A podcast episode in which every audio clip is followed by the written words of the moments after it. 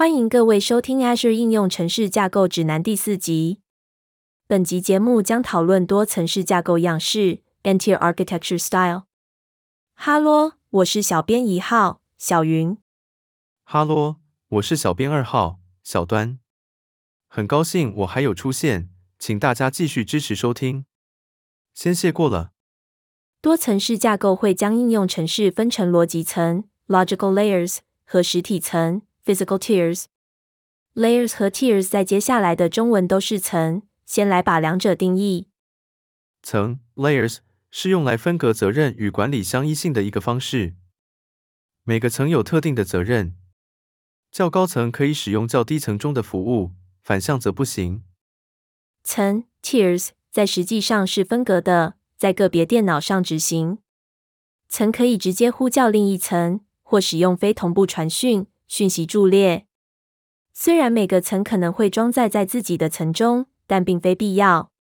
数个层可能会装载于相同层上。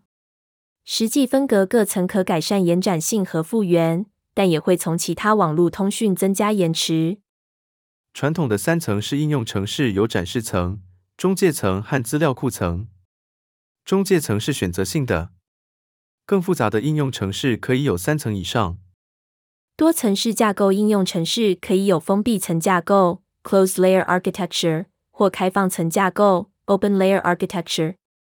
一，在封闭层架构 （closed layer architecture） 中，层只能呼叫紧接着的下一层。二，在开放层架构 （open layer architecture） 中，层也可以呼叫其下方的任何层。封闭层架构会限制层之间的相依性。不过，如果某层只会将要求传递至下一层，它可能会产生不必要的网络流量。对多层式架构样式 （enter Architecture Style 有初步认识后，使用此架构的时机为啥？多层式架构通常时作为基础结构及服务 IaaS 应用程式，每个层均执行在一组个别的 VM 上。不过，多层式架构应用程式不需要是纯 IaaS，通常。对架构的某些部分，特别是快取、传讯和资料存放区，使用受控服务会有帮助。针对下列情况，请考虑使用多层式架构：一、简单的 Web 应用程式；二、使用最小众构将内部部署应用程式移转至 Azure；三、内部部署和云端应用程式的整合开发。多层式架构架构在传统内部部署应用程式中很常见，因此，它自然很适合用来将现有的工作负载移转至 Azure。以上是多层式架构样式 N-tier Architecture Style 的用枪时机。使用此架构有啥优点？一、云端与内部部署之间，以及云端平台之间的可携性。二、对大部分开发人员来说，学习曲线较少。三、从传统应用程式模型的自然演进。四、开放给异质性环境。Windows 及 Linux。以上为多层式架构样式 （enter Architecture Style 的优点。使用此架构有啥挑战？一、产生只会在资料库上执行 CRUD 作业，新增额外的延迟而不会执行任何使用工作的中介层很容易。二、整合型设计可避免独立部署功能。三、管理 IaaS 应用程式的工作比只使用受控服务的应用程式更多。四、在大型系统中可能难以管理网络安全性。以上是多层式架构样式 N-tier Architecture Style 的挑战。使用此架构有啥最佳做法？一、您可以使用自动调整来处理负载中的变更。二、使用非同步传讯来分离阶层。三、快取半静态资料。四、使用 SQL Server Always On 可用性群组之类的解决方案，设定高可用性的资料库层。五、将 Web 应用程式防火墙 （WAF） 放置在前端与网际网路之间。六、将每一层放在自己的子网路中，并使用子网路作为安全性界限。七、透过仅允许来自中间层的要求，限制存取资料层。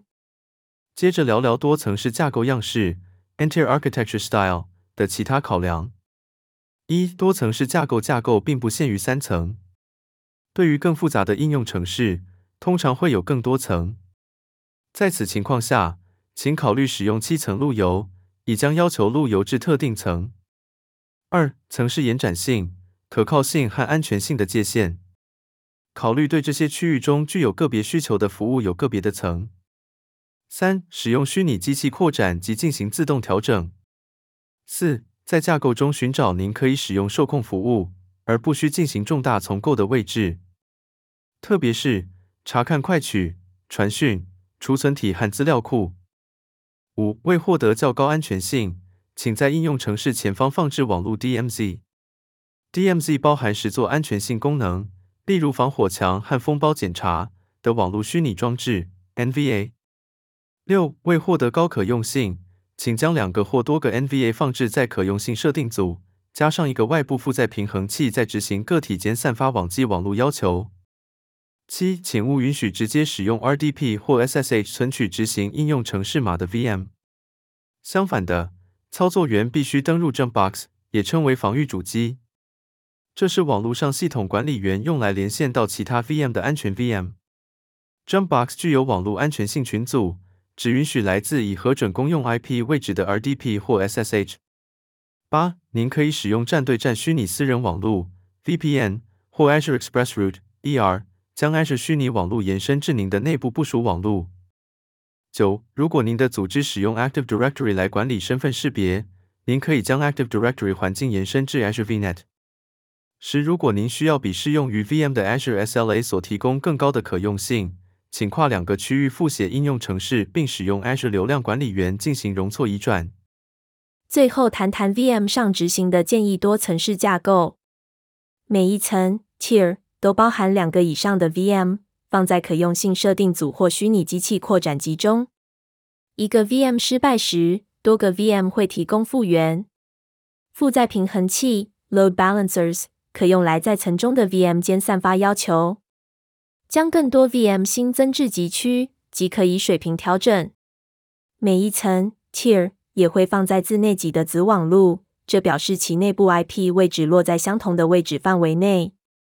这可让您轻松地将网络安全性群组规则和路由表套用至个别层。Web 和商务层为无状态 （stateless），任何 VM 可以处理该层的任何要求。资料层应该包含复写的资料库。针对 Windows，我们建议使用 Always On 可用性群组来 SQL Server 高可用性。对于 Linux，请选择支援复写的资料库，例如 Apache Cassandra。网络安全性群组 Network Security Groups 会限制对每一层的存取。例如，资料库层 Database Tier 只会允许来自商务层 Business Tier 的存取。习干修一下就过了，谢谢收听多层式架构样式 Entire Architecture Style，今日分享就到一个段落，那我们就下次见了。